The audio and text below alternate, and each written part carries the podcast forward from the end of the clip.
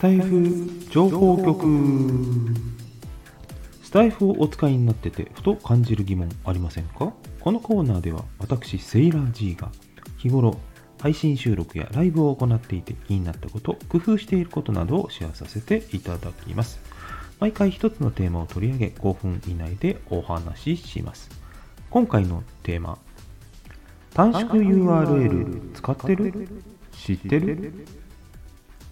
皆さんは概要欄にリンクを貼ったことありますか？あるいは概要欄のリンクをタップして他の配信収録などを聞いたことありますか？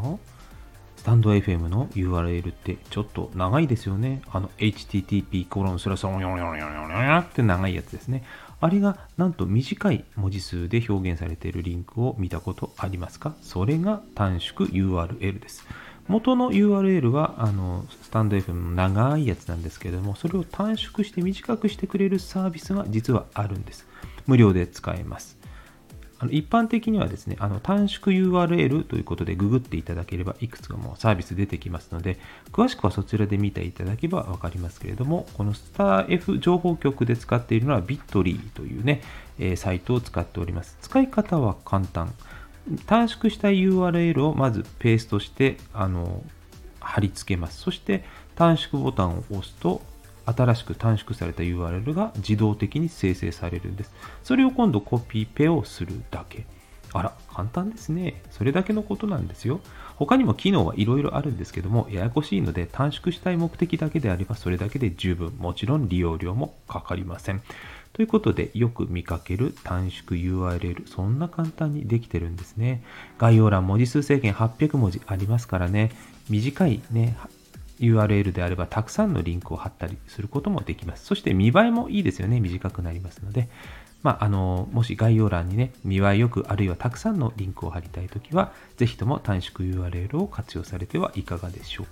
サービス、まあ、いろいろありまして、細かく比べるということはここではあえてしませんので、まずはあのこちらで使っているスタイフ情報局で使っている例はね、一例として概要欄にリンク貼っておきます。ビットリーですね。あの、後でまた概要欄見て短い URL でリンク貼ってるのを見たら、あ、これのことかというふうにあの確認していただければと思い短縮 URL 知ってる？使ってる？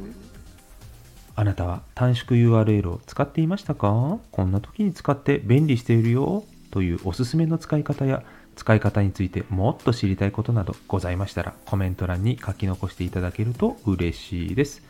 スタイフ情報局では気になるテーマや日頃感じている疑問なども募集していますので、レターにてお寄せください。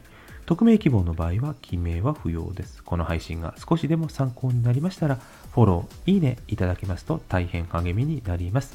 最後までご視聴くださりありがとうございます。一緒に楽しく充実した音声 SNS の世界をつなぎ広げていけたら幸いです。ではまた次回までごきげんよう。